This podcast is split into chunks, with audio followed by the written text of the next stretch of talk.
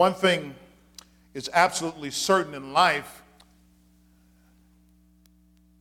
and that is the insecurity we all harbored in our hearts at one time or another. The insecurity. Insecurity. Uh, one degree or another, all of us have walked through or may have to walk through this.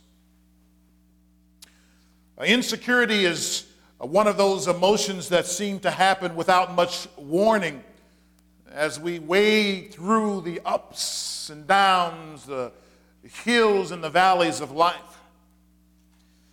Who haven't seen pictures of young ladies uh, that want to be uh, accepted with the group, so much so that they're willing to uh, make their faces look like clowns? Or the young man who wants to grow his muscles uh, so quickly and so much that he is willing to inject himself with something like steroids so he can be big. But wait a minute, uh, insecurity, however, is not just limited to the young. It's also for you if you are not young. Insecurity may take a swipe at you when you uh, go grocery shopping. And you get all these groceries in your basket and then you make it up to the cashier, you dump everything on that belt, and then things start to register and ring, and then you suddenly remember, I wonder if I have enough money to cover all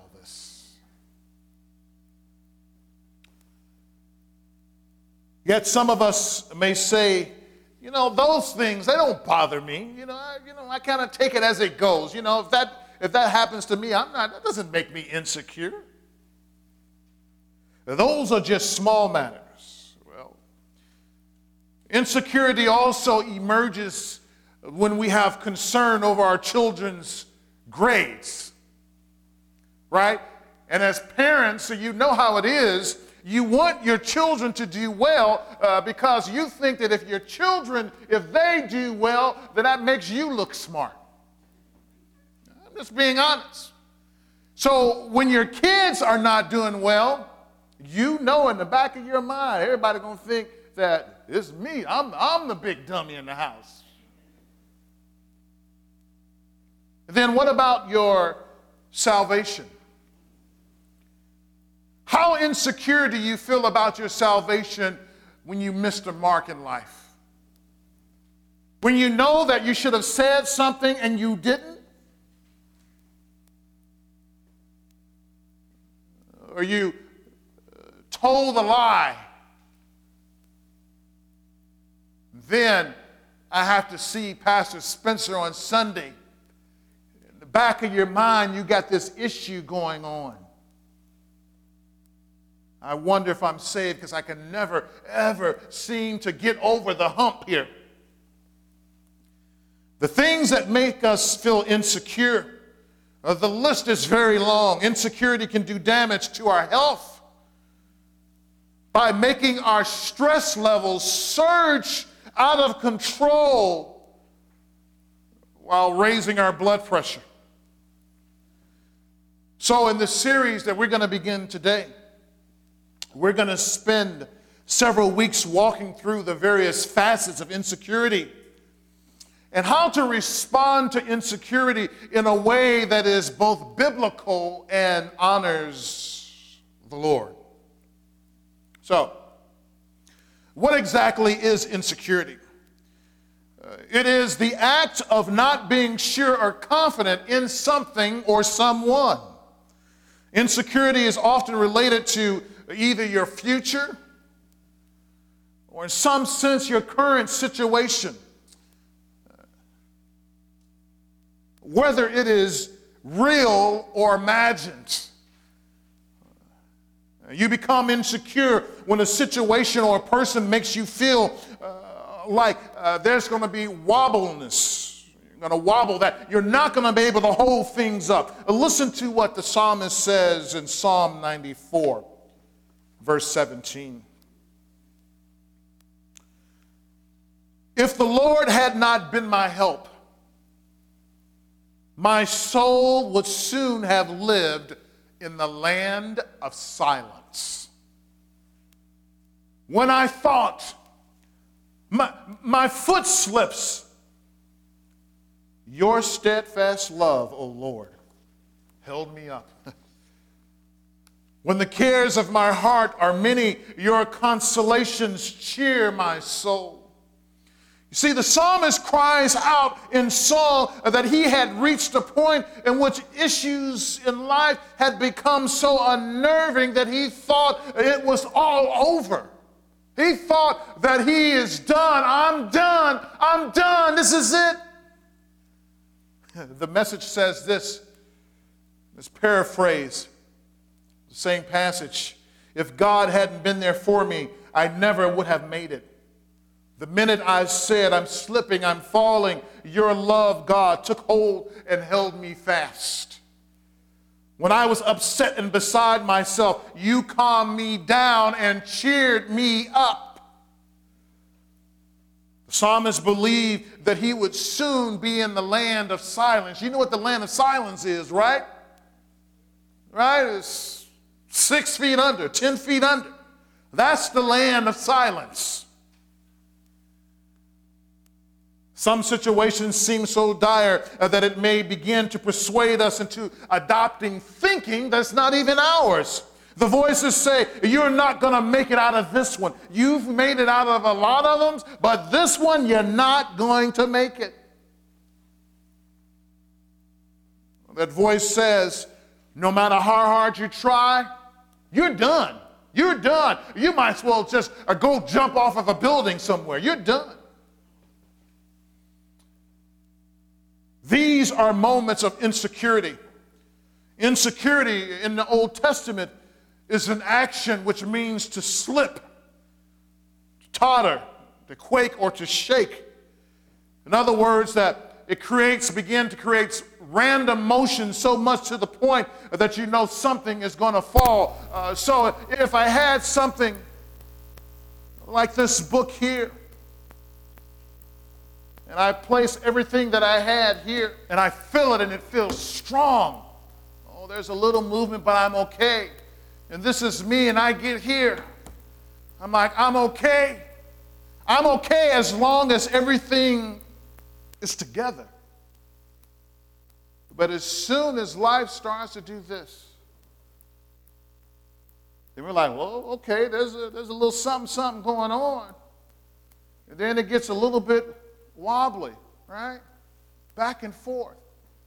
Sometimes a situation gets so tough that we really don't know whether or not if we're going to be able to hold on. So in our minds, we're thinking that life is insecure, that I feel like I'm about to fall. I feel like my foot is about to slip. It's also very interesting that the same word for uh, insecurity, uh, the word that we have in view here, was also viewed as the yoke bar for an animal. So if you were a farmer and you had land to be tilled and you had that yoke bar on the, the neck of the animal, one thing that you know uh, about that yoke bar, that that yoke bar, it's very interesting that it would shake because the ground would shake, but it would never let that animal go. That that yoke bar, no matter how much that it shook, no matter how much that it moved, that that yoke bar kept that animal under control. That the yoke bar, think about it, that you don't put a yoke bar on an animal that's wild. You put a yoke bar on an animal that has been broken and that submits. Think about it for a moment a yoke bar used for a submissive and a broken animal. So after the animal has been broken, its master understands that control must be had at all times, else the animal would remember who they were and break loose and do whatever it wants to do. Just like us, we feel free. And we know that we are free.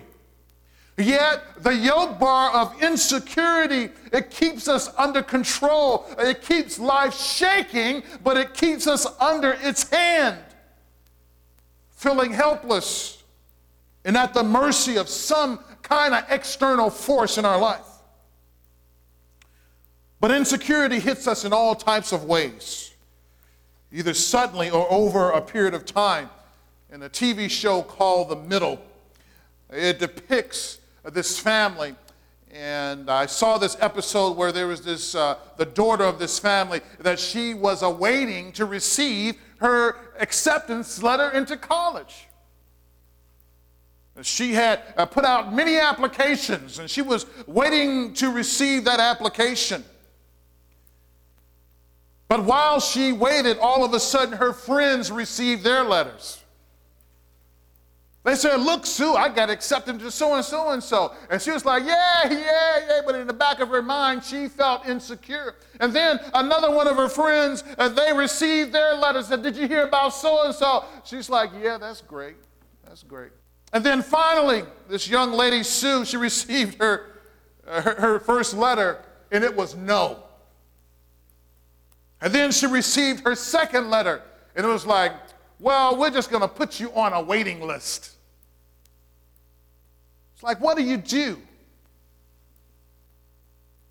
In those very moments when you're waiting to hear any kind of news, it can drive you absolutely crazy because you wonder about your future. You feel insecure. How about waiting for the doctor to call you with the results of some medical test? Or waiting to see if you have gotten approval for a home loan. You see, everything seems okay until you have to wait possibly for some disturbing news, which causes a great amount of insecurity. It causes us distress because we want the news or the results. We want it all to go our way, right? But yet we realize the possibility of receiving the answer of no. We want to live this life where every turn we take is yes, yes, yes, yes, yes. But we understand that life doesn't always operate that way. See, life is okay until you have to wait. That possibility of not uh, the, the news not going our way, that's the one thing we place our magnifying glass on. Somehow our attention, it gravitates towards that negative possibility. Yes, some good things can happen, but in our minds, I wonder, I wonder if it's going to happen. I wonder if it's going to be good or not. Oh man, what am I going to do? But we're now going to move into an area of insecurity that directly relates to our own actions and our own mentality. And here it is Psalm 127, verses 1 and 2. The folly of self direction. Psalm uh, chapter 127, verses 1 and 2. Solomon writes, Unless the Lord builds the house, those who build it labor in vain. Unless the Lord watches over the city, the watchman stays awake in vain. It is in vain that you rise up early and go late to rest, eating the bread of anxious toil for he gives to his beloved. What is that word? Sleep. It is an inadequate pursuit to build your life without involving God. Say it again. It's inadequate. It is not enough for you to build your life if you, uh, if you do not involve the Lord. Well, I know some of you may be saying, well, wait a minute. I do plenty uh, of activities and worthwhile causes uh, that don't involve the Lord and are plenty adequate. No, that's what you're saying. I do a lot of things. I helped an older lady cross the street the other day. I didn't involve the Lord. That was good. I went to school and I did my homework. I didn't involve the Lord. I just did it, and that was that. Well, understand the message that you're trying to convey. You're saying that you have helped many people or accomplished great things for your community or even for your country. I understand that. And I'm not saying that what you have done wasn't worthwhile. I'm not saying that. I think it's a good thing to help someone else. Amen? But I am saying that Scripture says that it is not good enough if you do not involve the Lord. It ain't good enough. It's not good enough. Key is to look at exactly what these two verses are saying. He says, Unless the Lord builds the house, those who build it, what? Labor in vain. What are you trying to build up in your life? It would be like trying to, if you can imagine, think of a gift to give someone for their birthday or for Christmas, right? Uh, involving the Lord means that we have to invite his, his, his divine and His purposeness in our life. We need His direction. So, how do you do that? So, when you give a gift for Christmas or for someone's birthday, one of the things we do first, we try to think about what? What they like, right? Or what they don't like. I remember one year, he's not here now, so he can't, uh, he can't make fun of me. Uh, one year, uh, I couldn't think of anything to give my father for Christmas. So I just hatched this great idea in my mind, and I said, I'm going to give him a pair of red long underwear. It was a union suit. And I remember when he opened that gift, he just laughed. And I just laughed with him. I just, I just thought it was cool. I said, you, you older and you're cool. And he's like, yeah, okay, thank you, thank you, thank you. You see, when we give gifts, you know, we have to have that person in mind. And what God is saying that when we live our life and we make decisions, God says, I want you to have me in mind. First, seek the Lord and his righteousness, right? And all these other things will be added. So, how does this translate to our passage? It all starts by asking the Lord to guide us uh, through whatever process we are considering. Whether it is building a house, selecting a job, or guarding your home, it is all the same. Guess what? God wants to be involved in your life. God wants to be involved in your life. I know you say, well, does God want to be involved in my life when I go get a drink of water? I say, yeah. So do I need to pray, well, God, I'm about to get a drink of water. Can you help me? Well, you, you can figure that out. You can figure that out. So, insecurity, it begins. Uh, it begins to develop when we ignore our need to include the Lord in our plans. If the watchman stays awake in vain, it is vain that you rise up early and, and go late to rest. Eating the bread of anxious toil, for he gives rest, he gives his beloved sleep. The psalmist uh, calls undertakings which do not recognize the sovereignty of, uh, and, and power of God, he calls it vanity, he calls it vain. This brings to mind Ecclesiastes when Solomon calls certain activities in life running after the wind or emptiness. Ecclesiastes 2:11. Specifically Solomon says this. Then I considered all that my hands had done and the toil I had expended in doing it. And behold, was vanity and a striving after wind and there was nothing to be gained under the, stu- uh, under the sun. So understand about Solomon, he had all the money, right? He had all the ladies, and I am saying ladies, right? 900 of them. Man, all the money, all the all the wealth that any one person can possibly have, and he says this: all was vanity and a striving after wind. So if you can grab your hand, take your hand like this, and grab hold to the air,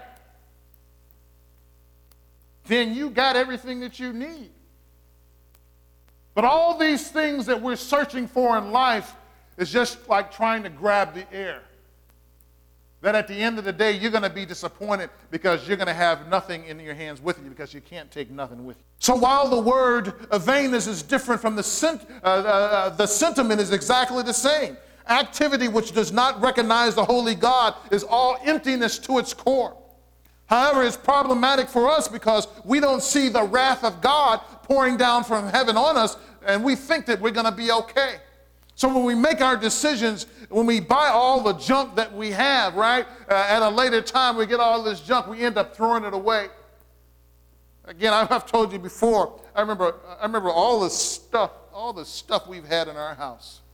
Lord knows that it's now junk. It has graduated from, wow, this is really great, so this is okay. So now it's junk, and now uh, half of that stuff is going in the garbage. And we have traveled from Chicago to Dallas, back to Chicago, and another place with the same old junk, and half of that junk is in the garbage now. So we paid somebody to take our junk from state to state to ultimately end up in the garbage. Solomon is saying that most of the things that we try to amass in life, if we don't involve the Lord, it's nothing but junk anyway. Why? Because God is going to give us the wisdom to help us to buy the right things. Right? Do you, gentlemen, gentlemen in the past and gentlemen in the future, do you really need to buy your fiance a $10,000 wedding ring? And we will be here for prayer for you when service is over with. And if you need a ride home, we'll give you a ride. Don't think everything is going to be fine, that it's all going to work out. The Apostle Peter says in 2 Peter 3, verse 9. 2 Peter 3, verse 9. The Lord is not slow to fulfill his promise, as some count slowness, but is patient towards you, not wishing that any should perish, but that all should reach repentance. So, in other words, what's happening in your life that even though you may not be uh, including the Lord in everything that you do, I want you to know that God is just being patient with you. God is, is waiting on you, son, daughter. The Lord is saying that, you know what? Uh, you better take a look at this. It's kind of like uh, if you've been part of our Wednesday nights, we've been studying the Old Testament. And we, and we saw how Israel, as a nation, how they operated in sin uh, for a long time. And then uh, when you begin to operate in sin, uh, God, He sends His word to you. Eventually, God says enough is enough. So He sends His prophet, right? And if you're in Wednesday uh, Old Testament survey, and after He sends a prophet, is that it? Oftentimes He does what? He sends what? Uh, let's try it again. He sends what? Another prophet. Then oftentimes he'll do what? Send what? Another prophet. Uh, you see, God doesn't want to see us destroyed. That's not God's purpose for us. God wants us uh, to be intimately involved with Him.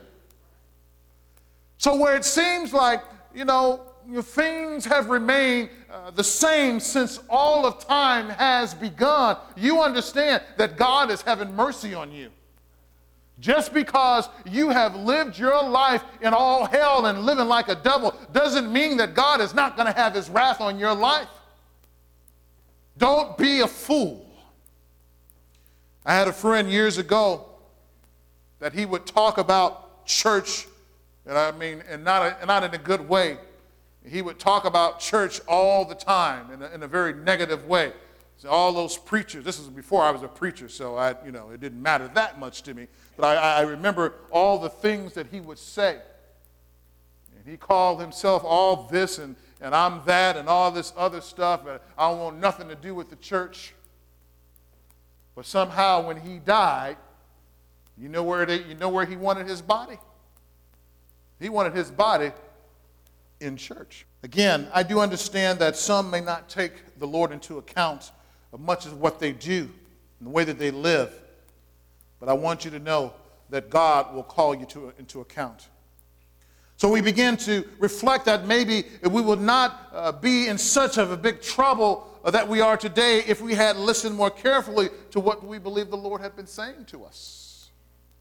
Scripture tells us that rising up early, going to bed late, anxiety, not getting good sleep may all be signs of, here it is, insecurity insecurity. I can't get to sleep at night. What are you insecure about? What are you anxious about?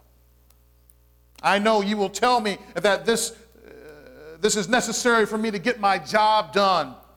If I don't stay up for, for, for 25 hours, uh, that I'm going to be fired. I'll tell you a story about uh, there was a corporate executive, and uh, he, was, he was the head of, uh, I think it was Apple's division US for a period of time. So he wasn't, he wasn't the head over the global thing. He was, he was uh, uh, part of the, uh, the U.S. He was, in, he was in the top notch. I'll never forget this. And he said in an interview that for the most part, he always made it home at 5 o'clock. And the first thing I thought to myself, well, wait a minute. How can you work for Apple and get home at 5 o'clock? We're talking about Apple, Apple. He says, and he happened to be a Christian, he says that he made time for his family. He says there was always, you know, there would be emergencies in which he did have to do that, but he understood that when everything, when that tree would finally get, get shook once and for all, that Apple is going to be gone, and hopefully his family is still going to be there. So he understood where his priorities were. So he said he went to bed at night. Yeah, sometimes he did have to travel. He says, but he went to bed at night. So one part of our insecurity may be of our own doing.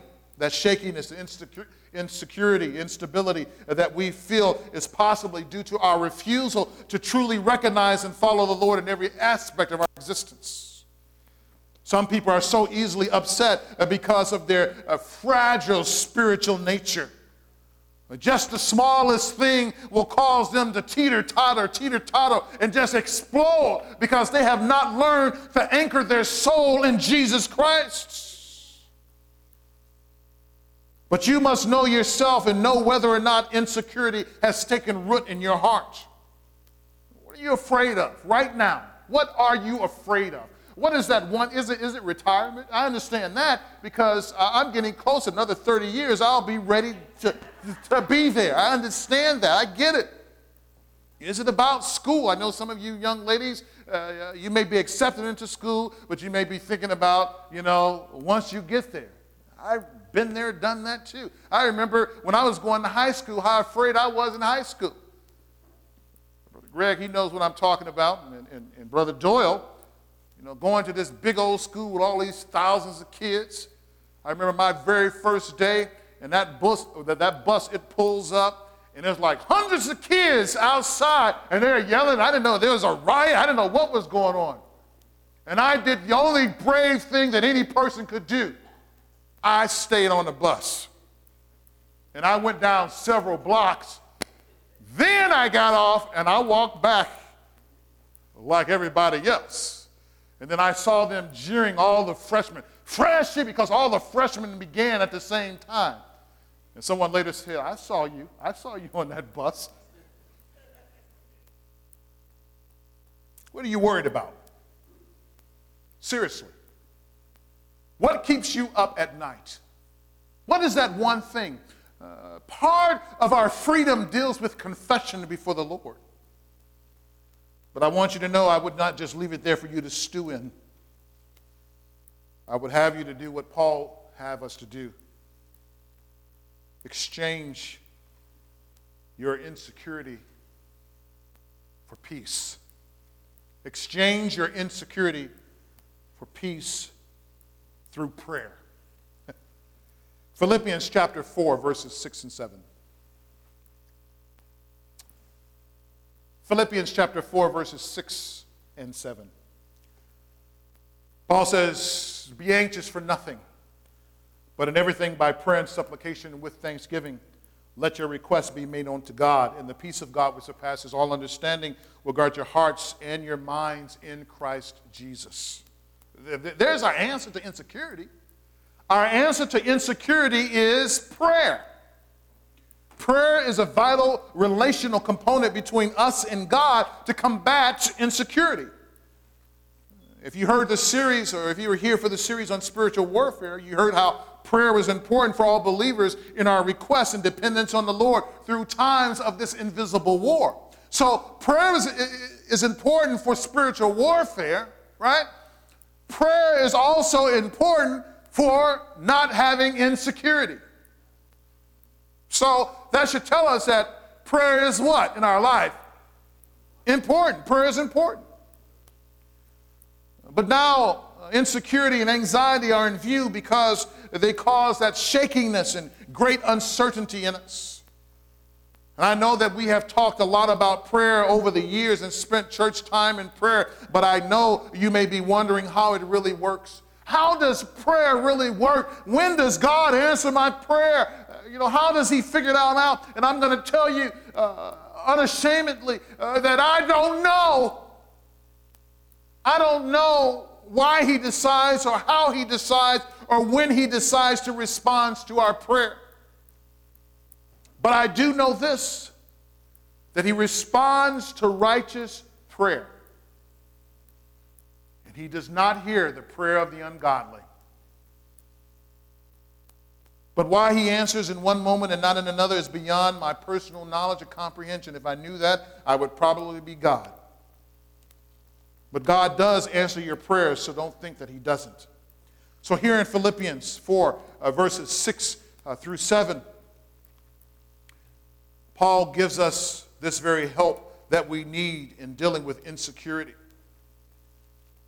He gives us the help that we really need. He says, again, be anxious for nothing. Another translation says, don't be afraid of anything. And until you can almost say, don't be insecure about anything. And we're going to help you. I'm going to help you today. And I want you to remember this acronym GAT. GAT. G A T. GAT. And it's not, I got to go. It's not that thing. GAT. G A T. Very simple. Get to God ask God, and thank God. Get to God, ask God, and thank God. First, we must be willing to get to God. This is the act and a willingness to place ourselves before our holy God in the name of Jesus Christ. Getting to God means you must humble yourself, and to humble yourself before Him shows respect and honor. During this moment, uh, we must draw our hearts our mind, our strength, and our soul towards the Lord as we direct all of our attention towards God. We must get to God. This is our prayer, getting to God. And I know sometimes we pray in the car or we pray in the store, but there are times in which we must silence all the stuff around us uh, so we can focus solely on God. And so Paul says, get to God without drawing all that you are and, and, directing it towards Him, then you are doing nothing but taking the name of the Lord in vain. You don't draw everything that you are towards the Lord, then you are taking the name of the Lord in vain. Yes, you are. That passage there in Exodus, those Ten Commandments, when it says, Don't take the name of the Lord your God in vain, basically what it says is that when you worship God, don't lift up the name of God and then not pay his name any attention. Don't lift up God and then ignore him. This simply will not work for you. So Paul says we must first humble ourselves before him. Get to God. Next, ask God. What exactly are the things that are bothering you, stilling your sleep away? If you need to make a list before you get to God, then make that list and go straight down the line. That can be very helpful.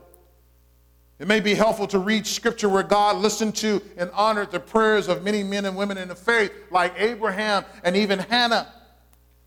But know that you must ask the Lord, but also ask that your prayers would be in harmony with His will. See, that's one of the easiest prayers to ask. If you know what God's will is in a certain area, then you pray according to that will. For instance, God desires that people not perish. Then when you pray for some who, someone who's not saved, you pray that they will not perish, then God is more likely to answer that prayer. Amen? What is it? What is it that God wants from you? Get to God, ask God, and then finally thank God.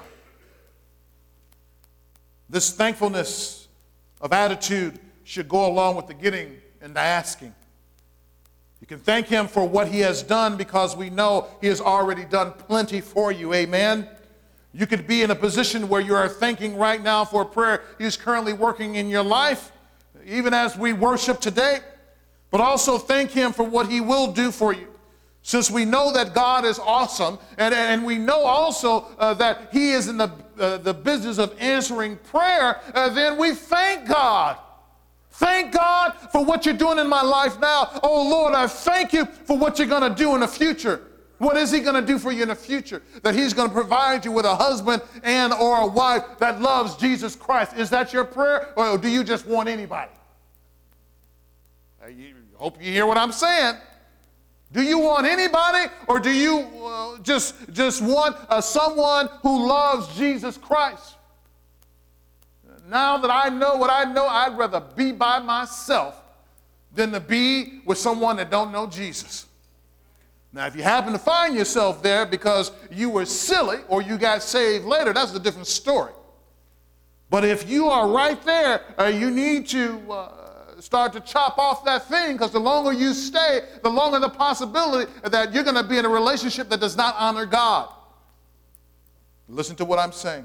So if you're spending your time in prayer, there's going to be no time for insecurity. You know that the longer that you stay in prayer, the more you focus on God, the more all that stuff becomes secondary, in, in, in third place, and fourth place, and so on and so forth. Did you know that? How many of you have prayed long enough uh, for a particular situation that when you finished praying, that you felt like a burden had been lifted? Or how many times have you prayed when you felt like you, you, you've prayed so long and you felt like God was there that you felt like something actually broke? Has that ever happened to you? If it hasn't happened to you, I want to encourage you to pray, pray again, pray some more, pray again, double up, triple up, quadruple up on prayer until something breaks in the atmosphere. How badly do you want it?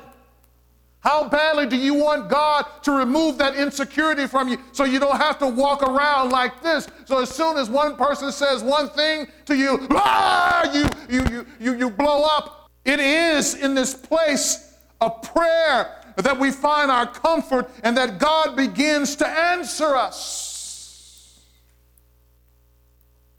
We must get to God in prayer. Get to God Ask God. Thank God. Earlier, I told you a story about that character named Sue who was waiting her acceptance letter to college. Remember the one, it was a rejection, the other, they put her on a waiting list. So, what she and her parents, what they decided to do, they decided to take their minds off of it by doing other stuff. I think the father, he was, uh, if I'm not mistaken, he was singing in the car. He would get in the car, he'd start singing. They were shocked that he was singing. He felt embarrassed when they found out he was singing. But when his wife asked him, Why were you singing? he said, Because this is the only way I can get my mind off. And his wife, his sweet old wife, when she would get the, the news, she would just tell her daughter that, Well, honey, everything is going to be okay and then she would go outside and start kicking stuff and throwing stuff. Why won't they accept my baby? I don't understand, or whatever she was saying, right? I don't get it. But see, God is not calling us to that. God is just not calling us just to sing to take us our mind off of stuff. He tells us whatever it is, you take that thing and you give it to God. You don't even have to ignore it. Say, "Oh Lord, I'm in this place. I don't know how I'm going to get out. But I know that you have the answers. You tell the Lord, Lord, I am insecure. I am anxious. I don't know where to turn. I don't know if anyone can even help me. But all I know is that uh, you know everything. So, Lord, I am crying to you uh, in intercession for myself. Lord, Will you get me out of this mess? And then after you've prayed for five minutes, you know what you do? You pray for five minutes more. Because I know some of you, you will pray for five minutes and say, well, that didn't do any good. Uh, really, after about 10, 15 minutes, now you, you, you're finally ready to start praying. You know, because a lot of times you know when you start praying, right? Lord, I want to thank you for my father. Thank you for my mother. Thank you for my brother, my sister, my cousin. Thank you for my teacher. Thank you for this. Thank you for this. Lord, just protect everybody else. Done. You see, once we get all that out of the way, and I'm not saying that's unimportant because it is important, right? Then we begin to really check where our hearts are. Then we're able to really dig down in prayer and find out what's going on with us. Take your request to the Lord. Our scripture tells us to go ahead and tell the Lord about it. And tell the Lord about it again. You ain't got to tear nothing up. Some of the difficulty we have is that, uh, again, we try to do the cutesy prayer. Can you pray for me? Oh, honey, uh, in Jesus' name, everything gonna be all right. But again, that burden does not lift. If you're insecure about something, about anything, spend more time in prayer. Dedicated prayer until the answer arrives. By doing this, I guarantee you, I guarantee you, right? I guarantee you that God will replace that insecurity with His peace. So when your best efforts in life are not good enough, you will live in security because they're not. My best efforts are not good enough. But we must understand that God, He provides the stability, He provides the anchor, He provides the